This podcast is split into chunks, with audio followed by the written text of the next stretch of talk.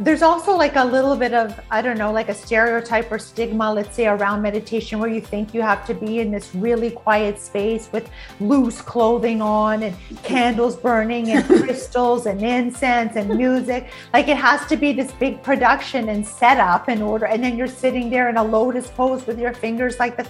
Like it's none of that. Like yes it can absolutely be that but it doesn't have to be that all the time. Welcome back to Scotland Talks, bringing you less stress and more success with the power of joy. You got it. Are you having a joyful day? I'm having a joyful day, especially because I get to spend this time with you. Also, I get to spend this time with a wonderful person I have in the studio with me today, Teresa Greco. So before we get started, please do like and subscribe so I can keep this content coming to you. It takes a lot of time and a lot of investment. So appreciate you liking and subscribing and sharing on whatever platform you're watching or listening to. So, I'm excited about talking to Teresa today because I talk so much about joy and emotional wellness. And Teresa is a happiness coach. She's a happiness coach. She's also an author, and she has an internet TV show called The Steps to Happiness. The Steps to Happiness. So, check that out. So, let's get started. Hi, Teresa. Hi. I'm so excited to have you here today. Uh, Teresa shares very closely in some of the content that I provide you around joy. Um, Teresa is a happiness coach, educator. Um, she helps uh, develop educational technologies. Uh, and she's the weekly uh, host of an internet TV and radio show called The Steps to Happiness Show. And uh, you can check that out, the Steps to Happiness show, in the links below. And we'll give those all at the end as well. Teresa, how is it that you became a happiness coach? Thank you. Uh, well, for me, it was the milestone of turning 40 that had me asking some very important questions of my life. I think we all reach those crossroads, that fork in the road. Uh, for me, it was that milestone of turning 40 that as I was approaching it, it allowed me to take a step back and really evaluate my life and the life that I was living. And so I asked some of the important questions, which maybe some people too have wondered about is, is this all there is to life? Am I happy living the life I am living? Can I imagine living the same life for the next 40 years? And then there was the all important question Am I living my life's true purpose and full potential here on earth? And it was in the asking of those questions and in the evaluating of my life that I realized that I was not happy and not feeling fulfilled. But what was very odd about it is that from the outside, my life looked perfect. I have a very beautiful, fulfilling career, healthy family, our own home, cars in the driveway, vacations a year, lots of beautiful material things. So, how is it that if my life checked up all the boxes that society, culture, family, religion tell you that you should have in order to have a happy life, that I was not happy and, and feeling unfulfilled and feeling as if there was this void, as if something was missing in my life, mm-hmm. which didn't make sense because, again, I had achieved or attained all the things that everybody tells you you should in order to be happy. Mm-hmm. And so that milestone allowed me to to look at the way that I was living and what, what I realized was that I I had really lost myself in the living mm. of my mm. life. That in mm. trying to be the perfect mom, perfect wife, perfect mm. daughter, perfect daughter in law, employee, teacher, all the people that I needed to be, that in trying to live up to external expectations for who um, I was supposed to be, I didn't even know who I was. Yeah, and that was terrifying to say and sad that how did I arrive at half my life and not know who I am? And yeah. so and so it's then through the different practices and principles that I've that I've implemented in my life now 10 years um, where I continue to use all of all of the strategies that that the universe has has orchestrated and brought um, for me for for my healing and for my continued happiness. That's amazing. Oh, such a such an encouragement that you're get you have reached this new place. So I wanted to go back to something you talked about, which was um, sort of the feeling of, you know, you kind of had checked all the boxes, but you felt like you had lost yourself. Do you have any memories or stories or places where you felt that? I was wondering if you could just give us an example, like feeling empty or a time in your life where something specific was going on and you just felt like, I don't even know what I'm doing here anymore.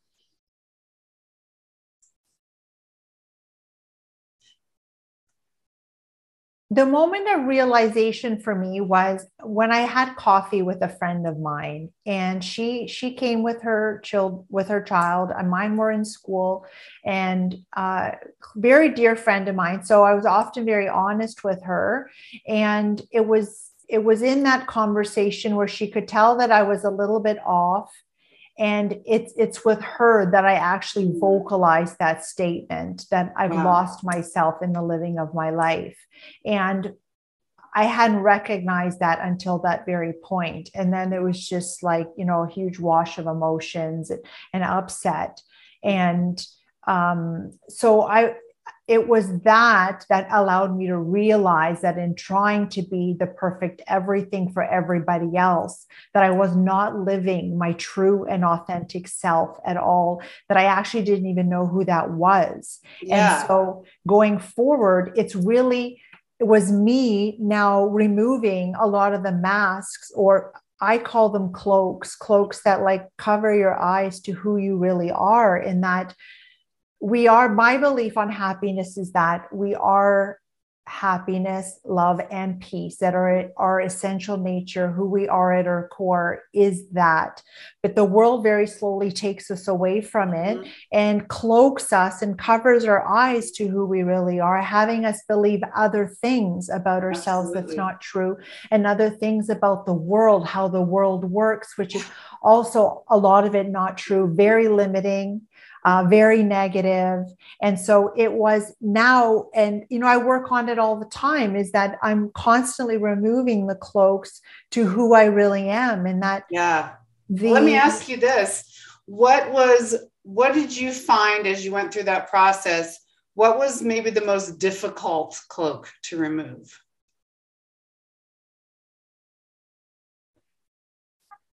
The the self-loving ones are the ones that are the hardest. Yes. That i had a lot of negative self-talk that went on in my head which mm-hmm. i think fueled who i was for other people in that i never felt that i was skinny enough pretty enough smart enough athletic enough not enough of a lot of different things. And that was because other people told me that Mm-hmm. That through the living of, of my life, other people told me those things. And then they just become what you believe about yourself. And you say that stuff on repeat every time I tried something on, every time I looked in the mirror, every time I put a piece of food in my mouth. It was always this cycle of negativity that uh, limiting me and uh, sabotaging me in a whole bunch of different ways. And so the more the difficult clothes are definitely looking at the ways that you're not loving yourself not respecting honoring yourself the way that um, you know issues around worthiness and enoughness is that that they're so buried inside of us they're so unconscious and subconscious that you know they we don't try for things. We don't uh, think that we can achieve certain things because there is this un kind of said belief inside you that is there and controls your ideas about you know what you think you can accomplish what you'll ever be whether you'll be successful at it all of those things. So those are the ones that i think are are the hardest to peel yeah, away. Absolutely so if if you were talking to someone who was stuck in a place like that right now, where they just feel like I I feel unworthy, um, I I don't have much self worth. I, I doubt myself all the time. I find it very difficult to love or even be kind or nice to myself. But I want to be happy. What are a couple of the first steps that they could take to start on the road to happiness? So, for me, uh, meditation is that gateway practice that helps us to connect with a part of ourselves that we're not conditioned to.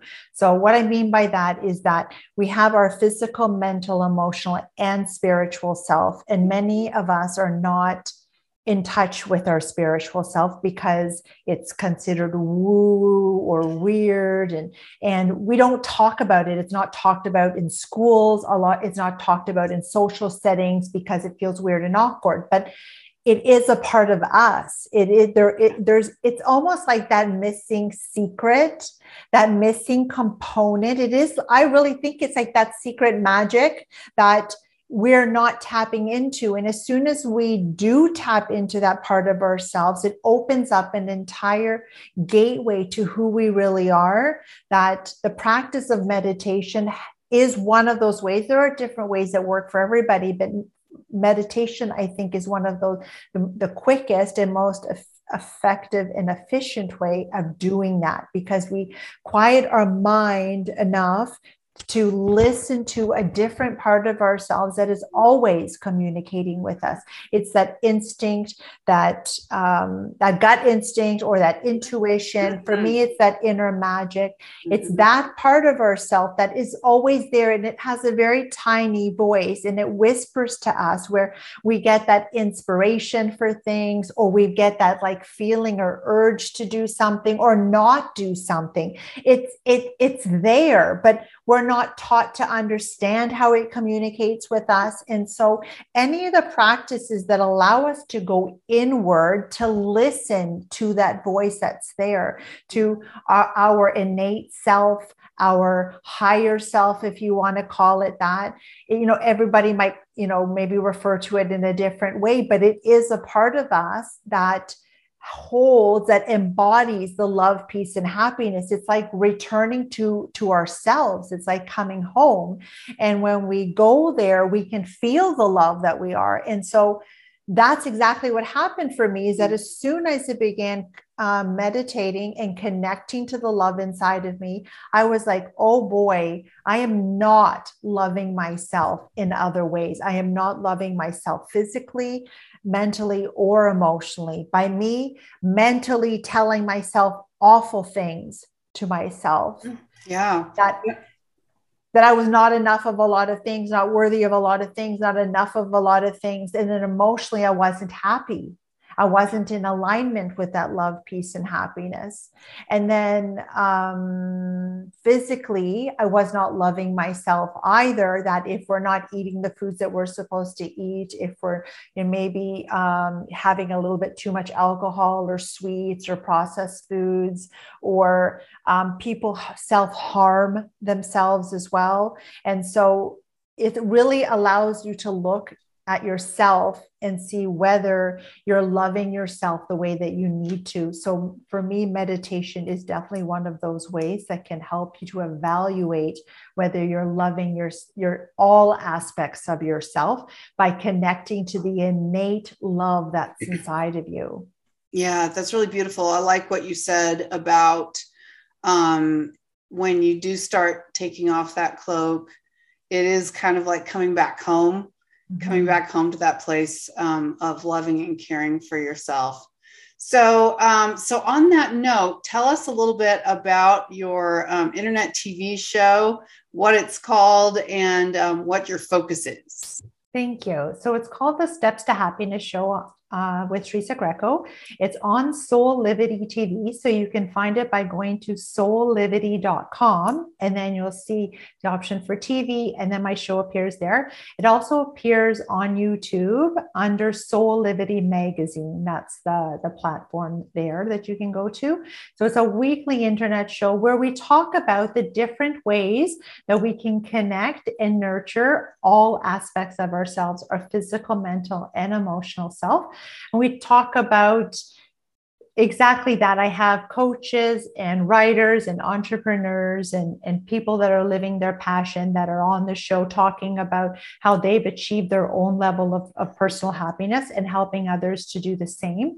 And so the show hopes to motivate and inspire people to discover and tap into their true inner happiness and it talks about different practices and principles and strategies and methodologies that can help you to do that.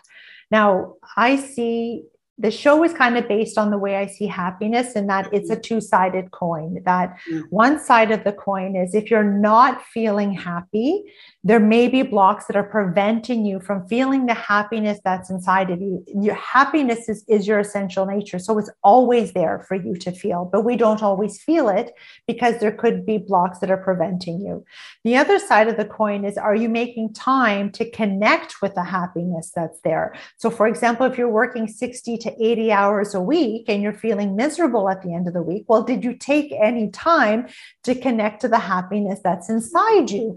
And so, oftentimes it's one of those two things. So we talk about exactly that on the show is that what are some of the blocks that are preventing us? So trauma, for example, adversity, um, living in the past, not nurturing different parts of ourselves. So we look at some at what those blocks are, and then we also look at how do we connect to the happiness that's inside of us. What are the ways that we can do that? Um, in in and yeah, the different That's ways that great. we can do that. Amazing. And um, coming back to, well, something you touched on just now, but also that you had mentioned earlier, which was meditation. So, for people who haven't really been able to dive into meditation, maybe they just can't sit still or they have attention span is really short and they feel like there's no way they could sit still for 30 minutes. You know, what do you think is like the shortest amount of time that can be helpful just to start developing a pattern? So I'm a medic a meditation coach as well. And You're, so oh, yeah. so yeah, so there are so many different forms of medica- meditation. So it is really finding the forms that work for you. That just because you may have tried one form of it, that, you know, there's also like a little bit of, I don't know, like a stereotype or stigma, let's say around meditation, where you think you have to be in this really quiet space with loose clothing on and candles burning and crystals and incense and music. Like it has to be this big production and setup in order. And then you're sitting there in a lotus pose with your fingers like this. Like it's none of that. Like, yes, it can absolutely be that, but it doesn't have to be that all the time. And that meditation is really an opportunity for us to try to clear the mind for as long as we can, in the sense that our brain is an organ that never shuts off. It is recycling 60 to 70,000 thoughts a day, 48 to 60 thoughts a minute. Like it's it's going. It's a machine literally when we're asleep it's still going right? Producing dreams in our head. Like it's all and it's keeping us alive. So thank god it doesn't shut off because it's in charge of our entire body. So yes we want it to do that. But when we're being conscious enough to try to center and to connect with a part of ourselves that maybe we don't always connect to to try to block and remove some of those thoughts that just concentrating on your breathing can help to give you a focus. Mm-hmm. And just doing that, concentrating on your inhale and exhale for as long as you can has the benefits that even for a short amount of time. So it's like having those little micro experiences are actually effective, even though you think that they're not, they are. So even if you're at work, you're feeling frustrated, angry, whatever, going into the bathroom stall and just being there and concentrating on your breathing for as long as you can, you'll feel a, a physical shift uh, immediately and an emotional shift. Mm. So it doesn't have to be like, you know, a whole hour or or however however long and just building on that but mm-hmm. concentrating on your breath is is really i think one of the easiest ways to get there i do that all the time is is that soon as i feel like my mind and it's not it's not a I mean, it's not a bad thing, even if thoughts come in. Like, we shouldn't judge ourselves or judging the thoughts, is to acknowledge them, to say, oh, mm-hmm. okay, but just not right now. Right. I'll tend yeah. to you later. Right. And then no, just re- returning back to the focus. And so, really, just trying to build on that. Absolutely. Yeah. No, I've done so many different kinds of meditation over the years. And um, every now and then, if I get distracted from my, you know, my routine, I remember it's always hard to get back into it and mm-hmm. starting again. So maybe you did, someone's listening has meditated in the past, but they aren't right now So start with something small and manageable. Just breathing for, you know, even a short time, your in and out breaths is a beautiful way to start getting centered.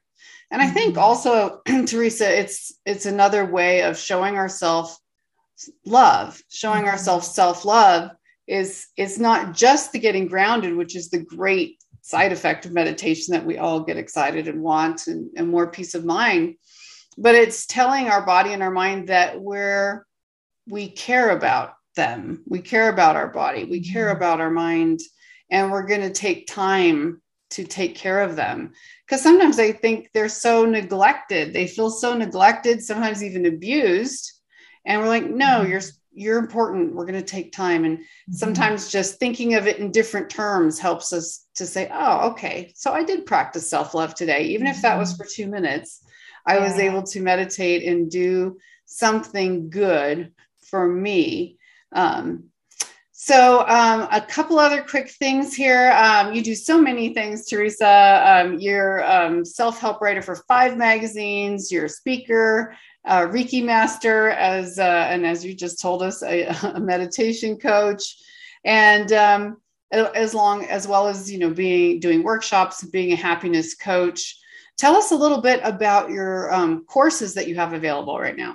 Yes. So on soulivity.com, we're offering and I'm just going to speak to mine right now. Uh, a monthly course, very inexpensive. I believe it's like $7, but it's an hour workshop that I'll be holding monthly. So if you go to soulivity.com and you look for the word aspire, mm-hmm. aspire is a portal where there are a whole bunch of resources and workshops that you can sign up for very, inex- very inexpensively. Uh, so it is, it would give you an understanding of like some of my work, but then it's focused on a particular topic. So the one that's going to be at the, the on the last Saturday of this month, I believe it's the 26th, it's going to be an entire workshop on self-love. So it's a mm. one hour course where we talk about the different ways that we can love our, our physical, mental, emotional, and spiritual self. So just as you talked about self-care is, is looking at all of the different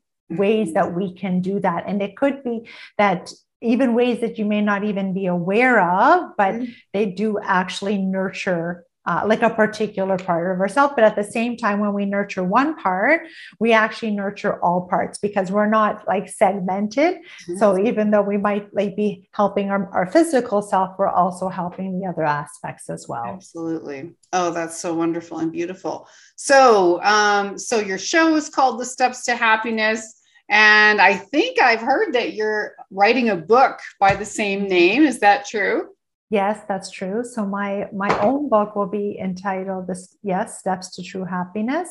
I will be releasing the book after I finish my PhD. So yeah, so it won't be out for a while. And I think I have a feeling that I'm going to end up tweaking it. It was ready to come out, and then the PhD opportunity uh, came in. Will I be studying happiness to and the and the the steps to happiness to a to an even greater degree. So really kind of diving into the science and and the research around the different steps that I talk about. So Yes, unfortunately, I won't be able to release it yet, but when I do release it, it'll be by Ter- Dr. Teresa Greco. Nice. So, yeah, so it'll it's exciting, but yeah, it won't be won't be able to come out just yet. But so, but we'll we'll wait and watch. I'm sure. So, um, and um, share your website address again so people can keep tabs on what you have available, what's coming yeah. up. Thank you. So I have my website, which is my name, teresagreco.ca. You can also follow me on social media. I'm very active on Instagram, which is Teresa Greco underscore steps to happiness. Also on Facebook, it's Steps to Happiness with Teresa Greco. Wonderful. And it's T E R E S A, right? Yes. Right. Teresa. You. I know there's there's always like three or four ways. yes. remember which one is which. Well, it's been really wonderful having you here. Um, I feel happier just talking to you today. So we've got joy, we got happiness going on here. Um, thank you, Teresa, so much for joining me and sharing a lot about your own journey. Thank you. Thank you. Oh, thank you. And everyone, again, please like and subscribe to whatever platform you are watching or listening this on, listening to this on. Um, you can find out more about me on my website, annescotland.com. You can find my book there also, or Barnes and Noble, or Amazon. Uh, check out my book, Live for Joy. So please come in again next week. We would love to have you here. And thanks for joining us. May your day be filled with joy.